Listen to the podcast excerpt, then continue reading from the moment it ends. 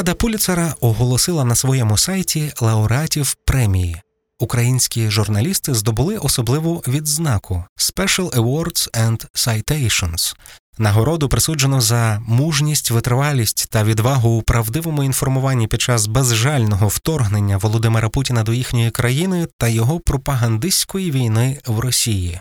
Попри бомбардування, викрадення, окупацію та навіть смерть у своїх лавах, вони доклали наполегливих зусиль для створення чіткої картини жахливої реальності, що робить честь Україні та журналістам в усьому світі. Важливий нюанс, який ми хотіли би зазначити – ця війна не лише Володимира Путіна проти України, а всієї Росії та росіян. А українським журналістам і справді часто доводиться працювати у надскладних обставинах. Хтось під обстрілами, хтось на звільнених територіях, а хтось змушений був виїхати з дому, бо тепер він окупований. За даними Інституту масової інформації, станом на 24 травня загалом росіяни вбили 29 журналістів, 7 з них під час виконання професійних обов'язків. 9 журналістів були поранені і щонайменше 15 зникли безвісти. Зокрема, Дмитро Хилюк зник на Київщині під час російської окупації, хоча цю територію з березня звільнено, його досі не вдалося знайти. Для цього епізоду ми записали 4 українських журналістів, які сміливо і професійно виконують свою роботу під час війни, навіть коли доводиться покидати рідне місто. Софія Тимошенко-Кочмар працює продюсером BBC World. Перші 1,5 місяці вона була переселенкою, з дитиною виїхала до Польщі і часто не знала, де ночуватиме наступного дня. Під час звільнення Бучі на Київщині журналістка перебувала на реколекції. Впродовж тижня не мала зв'язку. Після того, як реколекція закінчилася, Софія зрозуміла, що саме час подбати про людей в Україні. Її родина на той час перебувала у безпеці, а дівчина повернулася до Києва. Зараз вона працює над проектом документального фільму про воєнні злочини росіян на BBC World. Софія розповідає, як це зараз працювати журналістом в Бучі, що стала відомою на увесь світ через жорстокість росіян до цивільного населення. Я прийшла в Бучу, коли Буча вже була майже нормальною, якщо це так можна назвати. Тобто в Буча особливо тим, що майже немає зовнішніх руйнувань. Тобто там, я не знаю, епіцентр згорів, деякі будинки зруйновані, але коли, якщо поприбирали вже техніку, поприбирали тіла, то, в принципі, Буча виглядає на вигляд майже такою самою, як була до цього. Настільки такою самою, що коли я прийшла перший день працювати, я не могла переключитися, що Буча – це вже не та сама Буча, яку я пам'ятаю, коли ми там з чоловіком, з дитиною їздили десь на якийсь вихідний там на озеро гуляти і їсти морозиво. Тому, коли я попрацювала біля моргу, я сіла в машину і кажу до водія, а тепер завези мене кудись на каву. І тут я розумію, що, в принципі, в Бучі вже нема куди сходити на каву. Зовні виглядає абсолютно нормальною Буча, такою, як була раніше. Цвітуть квіти, цвітуть дерева. За одним винятком, що коли починаєш говорити з людьми, то говориш з абсолютно іншими українцями. І якщо дивитися зовнішньо, то абсолютно теж люди абсолютно звичайні. Там дитина гуляє, хтось носить чорну хустку, але на вулиці люди поводяться, в принципі, так само. Коли починаєш говорити з ними, то розумієш, що ти говориш, в принципі, з живими мерцями. Тому що багато разів було так, що в свідченнях, які люди мені дають, а я найбільше war crimes, мене цікавить, що було в той момент вбивства, то люди кажуть, мені просто пощастило. Тобто там є, наприклад, одна історія, де російські солдати вивели всіх на вулицю і рандомно вибрали когось одного. І могли розстріляти всіх зразу, вибрали когось одного з них. І ці люди, коли ти говориш до них, цей чоловік почувається так, ніби це він помер. Він ходить по цій землі, але не відчуває в цьому великої необхідності тут ходити, тому що він вже себе уявив там в цей момент. І цей момент настільки сильний, що він, в принципі, досі там, в якомусь іншому світі. І я пам'ятаю, що ми з ним зустрілися, я так запам'ятала, бо я вийшла з машини, і він каже до мене так щиро: добрий день. А я до нього: чи є він? І він каже: ні, не є, і ніколи вже не буде. Працюючи в Бучі, Софія щодня чує про смерть. Вона вважає, що навіть вислухати людину – це вже важлива місія. Я думаю, що найтяжче був момент, коли я працювала під моргом, коли батьки здавали ДНК, бо шукали своїх дітей, то найтяжче мені було записати рік народження одного зниклого хлопця, який народився тоді саме, коли я. І я так думаю, це ж якийсь мій однокласник міг бути. Це вже не є якісь інші, це я. І тому це був, напевно, дуже важкий момент. Важкий момент є те, що я слухаю про смерть, і воно, в принципі, я не знаю, чи так можна сказати, але мені подобається це слухати, щиро. Мені подобається це слухати, тому що я бачу, як я звільняю, як я забираю собі те, що люди говорять. От в мене була ситуація, коли я прийшла до одної жінки, я говорю off the record, у нас немає камери, тому що я роблю тільки ресерч, і потім ми будемо робити це все з камерами. Я прийшла до одної жінки, і вона мені розказує, як вона була десь там в підвалі, і там не було що їсти, і один хлопчик дуже сильно просив їсти, і мама йому дала стару армійську цю консерву, і він сказав: мама, а можна мені просто простого хліба? І ця жінка каже: я так плакала. І потім я далі продовжую інтерв'ю, тобто я питаюся її там фактаж, а що ви бачили, а хто там був, що казав. Вона мені далі говорить, а потім я вже з нею прощаюся, я кажу: добре, то що вам перевезти на другий раз? А вона каже: а ти не знаєш, там в Києві ще є чорний хліб такий український, привези мені. І я кажу: добре, і вона мене ж так перехрестила на дорогу, і я зразу на другий день купила цей чорний хліб український і везу її, і я бачу, що на лиці це якась зовсім інша жінка, з якою я говорила, і вона так ніби в неї, ніби її хтось чистою водою помив, рушником повитирав. На лиці вона так, ніби вона вже звільнилася від того, що вона говорила. І я її питаюся, коли перед тим ще, як я прощалася з нею, то я кажу: а ви взагалі з кимось про це говорили? І вона каже: ніколи. Я кажу: так, може, з вас хтось там питався, може, ви з кимось обговорювали? Вона каже: там прокурори приходили, поліцейські, але так то ні, навіть сусід мій не спитався мене, як я то все пережила.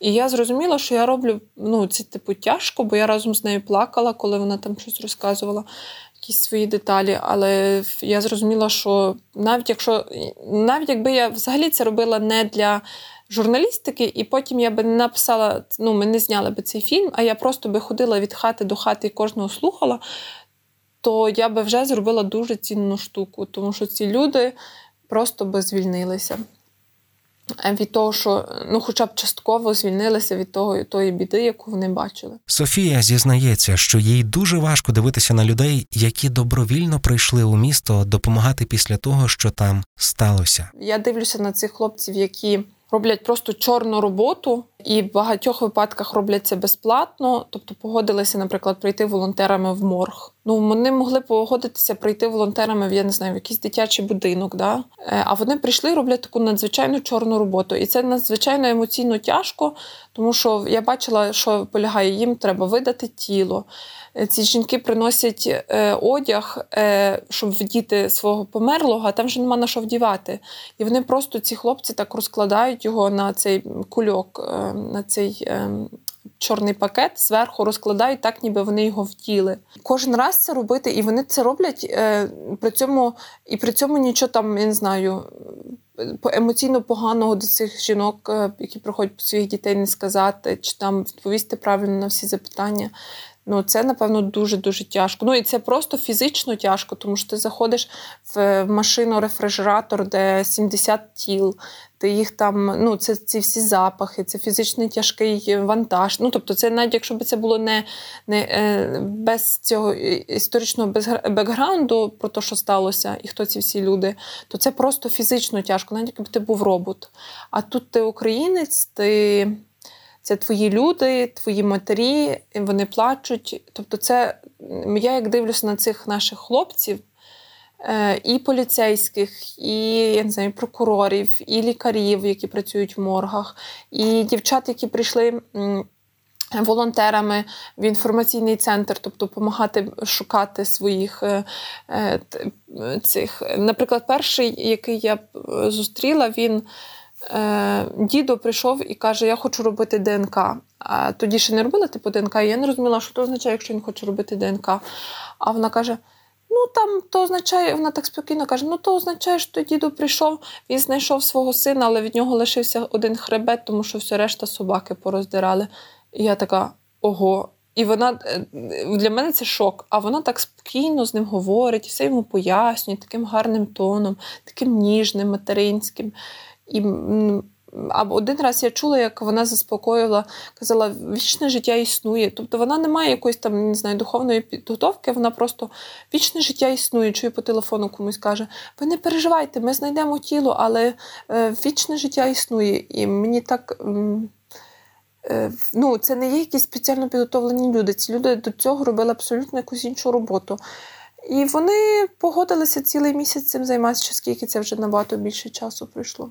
Звісно, Софії набагато важче працювати у Бучі, ніж іншим іноземним колегам, бо вона українка. Ситуацію ускладнює ще й те, що дівчина раніше не мала досвіду воєнної журналістики, ніколи не знімала похорони. Тобто я не чула цих вибухів, цих не була в окопі, не бачила цих їжаків на вулицях, блокпости не минала. І тому я починаю воєнну журналістику зразу з травми. І це дуже тяжко, тому що до цього я ніякими смертями в журналістиці не працювала. Максимум мене могли відправити на зйомку на якийсь похорон якогось українського солдата, який повернувся, але так, то я, в принципі, на похоронах ніколи нічого не знімала. А тут просто масовий похорон. Ця Буча зараз це як просто якийсь... масовий цвинтар. Оце приходиш на цвинтар, і там такий образ в мене був, що священник абсолютно чорний на лиці, тому що він ховає по 15 цих похоронів має на день. І там був похорон, одного ще не встигли закопати, а вже біля нього інший рів копають. І цей священник просто з одного місця кадилом махає, перейшов на інше місце. Тим часом жителі Бучі думають про майбутнє і роблять все, щоб повернутися до життя. Мені так подобається, коли вони починають повертати життя в ті місця, де, в принципі, вже повернути їх неможливо. Ну, там є одна там база, чи як воно там називається, завод, і там померли люди, точно відомо, що там померли люди, це відомо. І я бачила, як... І там базувались росіяни, і я бачила, як ці люди... прибирають і такі, ну у нас ще не всі орендарі повернулися, думаю. А це типу орендарі, які там щось з агро пов'язане, мають повернутися. Думаю, ну як вони взагалі сюди повернуться? Як вони сподіваються, що вони повернуться, будуть робити те саме, що вони робили до війни в тому самому місці. Але люди в це вірять. Вони реально це прибирають з таким натхненням, сподіваючись, що це місце знов стане тим самим, що воно було до того, як туди прийшли росіяни. І мені дуже подобалось, коли я прийшла там теж в місце, де вони майже всі чуть не померли, і вони садили квіти перед Великоднем. Тобто вони не садили картоплю, наприклад, що картоплю садити – це потреба в їжі, да? А вони садили квіти, вони дбали про красу в тій ситуації, коли я б на їхньому місці дбала тільки про, чи є ще в мене алкоголь, щоб запити це горе і цей шок. А вони дбали про те, щоб зробити гарно в місці, де вони будуть жити, і в місці, де вони чуть не померли.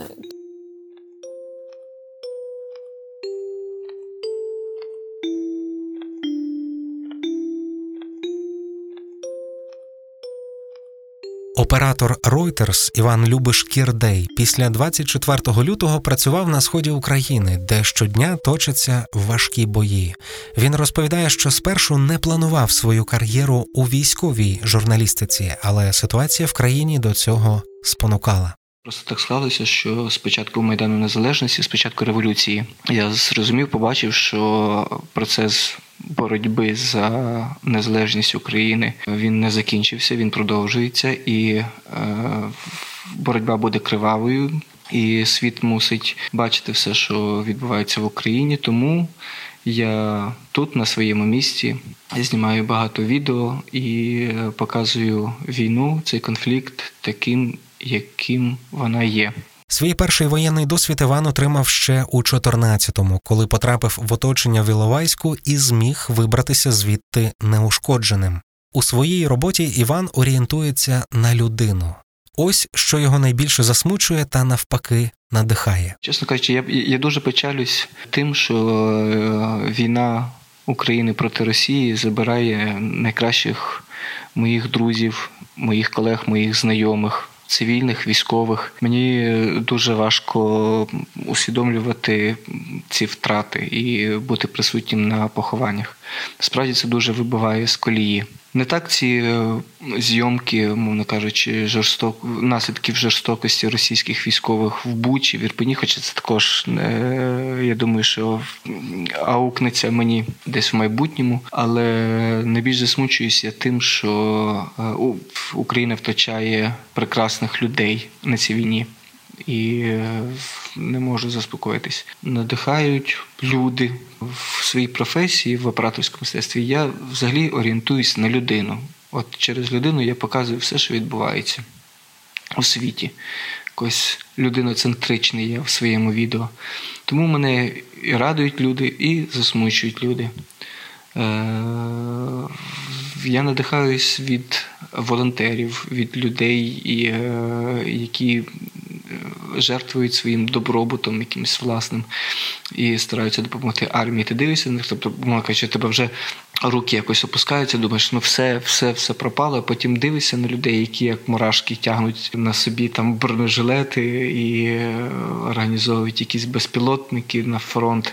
Ти усвідомлюєш, що тобі не варто розслаблятися, і війна ще не закінчена, треба працювати. Насправді мене дуже надихають зараз азовці, які в Азовсталі. Направду, я переписуюся з однією людиною, звітом він мені присилає повідомлення по ситуації, яка в них там складається. І з однієї сторони я надихаюсь стількістю їхнього духу, морпіхів, азовців, тим незламністю їхньою волею до перемоги, але з іншої сторони мене опечалює те, що я практично нічим їм не можу допомогти. Я їм не можу допомогти практично нічим.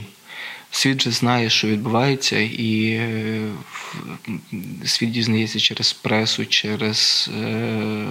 Всі знаємо, що там є, але ніхто нічого не може зробити. І от коли ти переписуєшся з людиною з Азовсталі і не знаєш, що йому написати у відповідь. Там «тримайся, ми молимось за вас». Це якісь такі фрази, я думаю, що вони взагалі тут недоречні. І це почуття безпомічності мене також трошки вибиває із колії. Але я більш ніж переконаний, що перемога буде за нами. Що для мене перемога, це як її бачу, це вільна, незалежна, сильна Україна в рамках кордону 91-го року разом з Кримом. Я думаю, що ця перемога буде за нами, і ми досягнемо успіхів в цій війні. Єдине, що це жертви. Кількість жертв засмучує, направду. Мар'ян Кушнір також знімає для Радіо «Свобода» війну вже не один рік. Зараз він перебуває на Сході, а кілька днів тому показав, як на допомогу Збройним силам України до Сєвєродонецька зайшов іноземний легіон. Тему війни я розпочав висвітлювати з 2015 року, відколи я розпочав працювати на Радіо «Свобода». Найважче дається розуміння того, що герої, які перебувають в твоєму кадрі, які дають тобі коментарі, чи, можливо, ти їхню історію розповідаєш, можуть більше ніколи не повернутися з війни і можуть загинути. Або ти знаєш, що вони вже загинули. Це найважче. Надихає на роботу розуміння того, що твоя робота має якийсь фідбек. Твою роботу побачили, твою роботу комунікують, твоя робота несе зміст. Коли твою роботу бачить не лише Україна, а весь світ. І ось, що Мар'ян думає про те, чим відрізняється робота українського журналіста від іноземного на російсько-українській війні. Українським журналістам набагато легше працювати з одного боку, тому що їх знають, а з іншого боку і важче, тому що вони в своїй домівці. Іноземці можуть приїхати і поїхати, а українські журналісти працюють в себе вдома. І те, що твориться в їхніх домівках, їхніх містах, в їхніх областях, це і є найгіршою умовою розуміння того, що в тебе вдома війна. Тут важливо зрозуміти, що ти або журналіст, або пропагандист, або волонтер. В першу чергу, якщо обрав журналістику, то потрібно відходити від того розуміння, що в тебе вдома війна, відходити від емоцій, а робити чисто свою роботу. Чесну, правильну роботу. Це найкраще, що можна зробити для своєї країни. Бути чесним. Я це роблю і сподіваюся, що українські журналісти, мої колеги теж цим займаються. Ми багато говоримо про іноземних журналістів, бо за ці 3 місяці усі світові медіа сконцентрувалися на Україні. Сюди приїхали десятки журналістів, а видання Washington Post навіть створило бюро в Києві. Але найкраще і найближче про все, що відбувається, знають регіональні журналісти із локальних видань. Їхня робота могла бути раніше непомітною на національному рівні, але зараз їхні матеріали надцінні. Гаяне Авакян – журналістка з Бахмута. 5 років вона працює в агенції медійного росту АБО, яка опікується розвитком локальної журналістики. За цей час вдалося запустити понад 50 міських сайтів в різних регіонах України і на Сході також. Гаяне координує свої сіті – це журнал про життя на Сході України – і пропонує власні медійні продукти. Це були всі міста на сході України і на вільній українській території, і на окупованій. Тобто про Донецьк, Луганськ нам теж вдавалося писати завдяки людям, які там ще залишалися. Їх з кожним роком ставало все менше, все складніше було дістати інформацію, але ми намагалися бути корисними людям, які живуть на окупованій території, і їздили на вільну українську територію, перетинати КПВВ, оформлювати якісь виплати. Тобто розповідали про те, як вони живуть в окупації. Але останнім часом, особливо коли робота КПВВ припинилася через ковід, ми зосередилися більше на тому, що розповідали, як розвиваються міста на вільній українській території. Краматорськ, Маріуполь, Сєвєродонецьк, Лисичанськ, Бахмут та інші. Зазвичай команда свої налічувала до 5 штатних членів команди. Це зазвичай там редактор і журналісти. А також у нас була така мережа в різних містах авторів-фрилансерів, які писали час від часу нам про цікавих героїв, яких вони знаходили.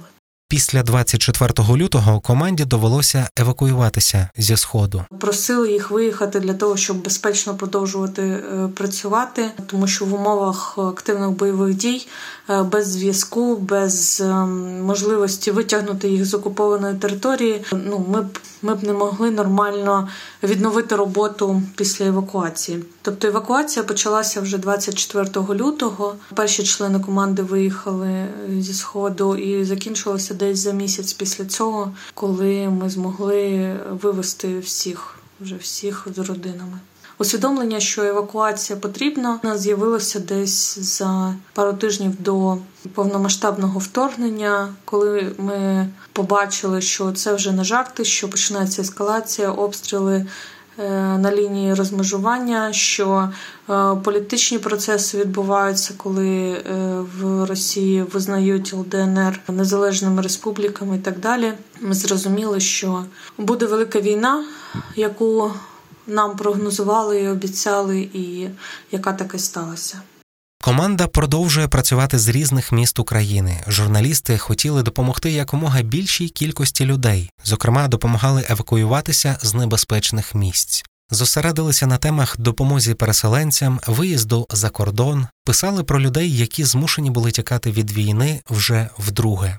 Документують історії постраждалих у Маріуполі або, наприклад, на вокзалі в Краматорську. Кожна історія варта того, щоб її задокументувати, розповісти, поділитися з вільним світом. Днями в нас вийшла історія про жінку з Маріуполя, яка була коменданткою в сховищі, в бомбосховищі драмтеатру.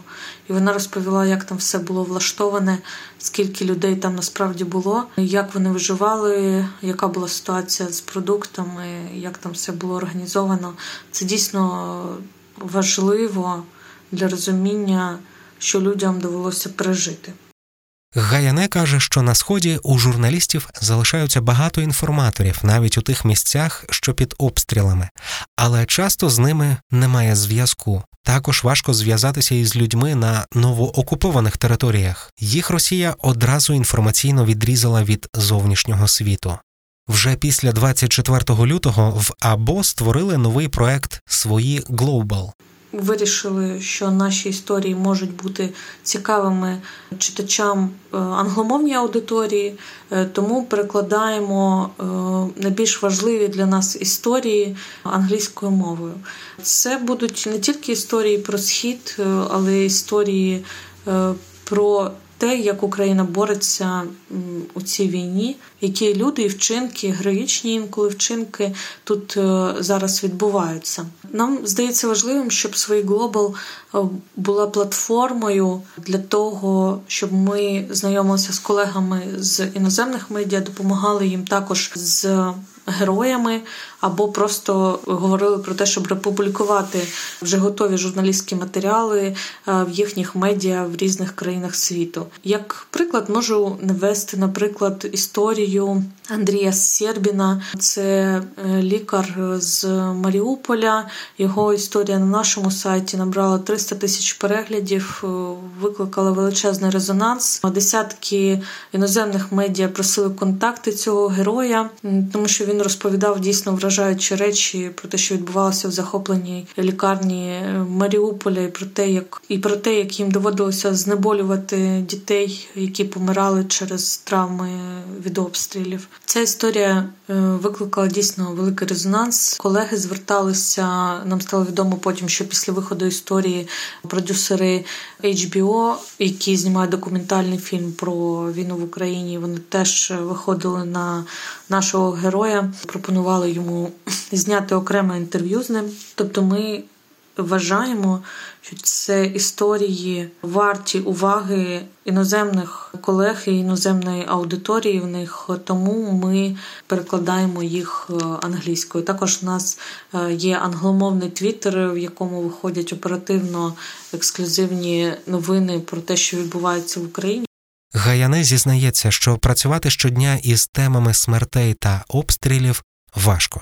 Насправді я відчула, наскільки це все по мені вдарило, коли виїхала на декілька днів за кордон для того, щоб взяти участь в конференції ОБСЄ щодо свободи медіа в умовах конфлікту. І я ось якраз там мене дуже накрило. Тобто в Україні я постійно тривожилася, постійно дійсно читала історії про смерть і про руйнування. Я бачила як на власні очі, як моє рідне місто знищують авіабомбами. Але це все на контрасті з тим, як люди продовжують жити в Європі. Мене підбило, підкосило. І я не скажу, що я зараз тримаюся.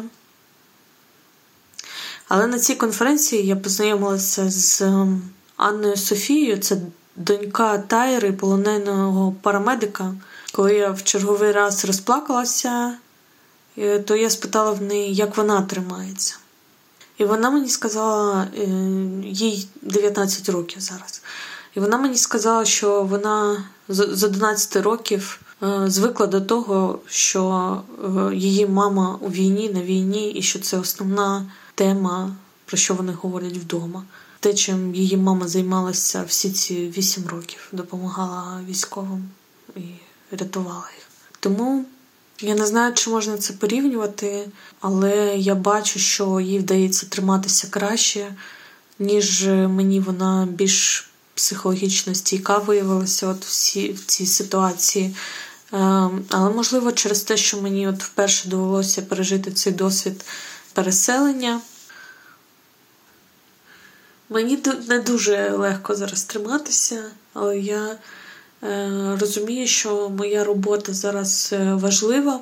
Я бачу, як люди реагують на наші історії, і тому я вважаю, що маю триматися заради того, щоб ці історії продовжували готуватися авторами і виходити на свої. В роботі зараз найважче невизначеність. Вона розуміла, як працювати в умовах, коли частина регіону окупована. Але зараз, коли йдуть бойові дії, отримати повноцінну інформацію з поля неможливо. Ми думаємо про те, як наше медіа буде працювати далі. І це стосується не скільки роботи команди, а скільки взагалі позиціонування. Тому що раніше ми казали, що ми готуємо історії про життя на сході України, а зараз все те мирне наше життя руйнується. Ми віримо в ЗСУ і віримо, що перемога буде за нами, але частина наших міст повністю зруйновані. Маріуполь, Волноваха, Попасна, Рубіжне – це міста-привиди, які там на 80-90% зі зруйнованою інфраструктурою. І ми думаємо про те, як працювати далі з цією темою Сходу, з темою мільйонів людей, які виїхали. Для себе я зараз розумію, що, можливо, нам доведеться стати таким форпостом вільних людей. І це буде стосуватися не тільки Сходу, але всіх регіонів, які постраждали від війни, де ведуться активні бойові дії, де є окуповані території, де є прифронтова зона. І, можливо, ми будемо масштабувати свої історії на більшу частину цих регіонів. Як можна підтримати журналістів зі Сходу? Першочергово подбати про їхню безпеку. Все, що я можу сказати, що допомогти журналістам виїхати з зони бойових дій, в тому числі з окупованих територій, тому що є колеги, які застрягли на окупованій території і їх арештовують, їх змушують працювати на пропаганду, і зараз немає ніякої можливості допомогти їм витягнути їх звідти. Також, звісно, ми розуміємо, що журналісти зі Сходу втратили будь-які контракти, джерела фінансування і зараз потребують фінансової підтримки для того, щоб зберегти власні команди і продовжувати працювати далі. Це стосується не тільки мого медіа чи медіа нашої агенції, мережі.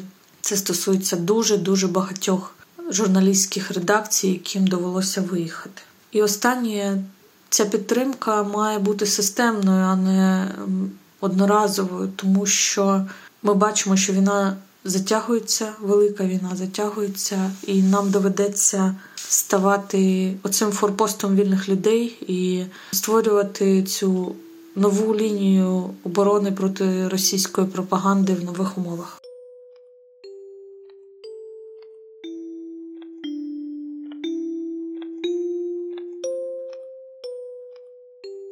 Українські журналісти сприймають все те, що відбувається, по-особливому, адже це історія про їхній дім, їхні родини, їхнє життя.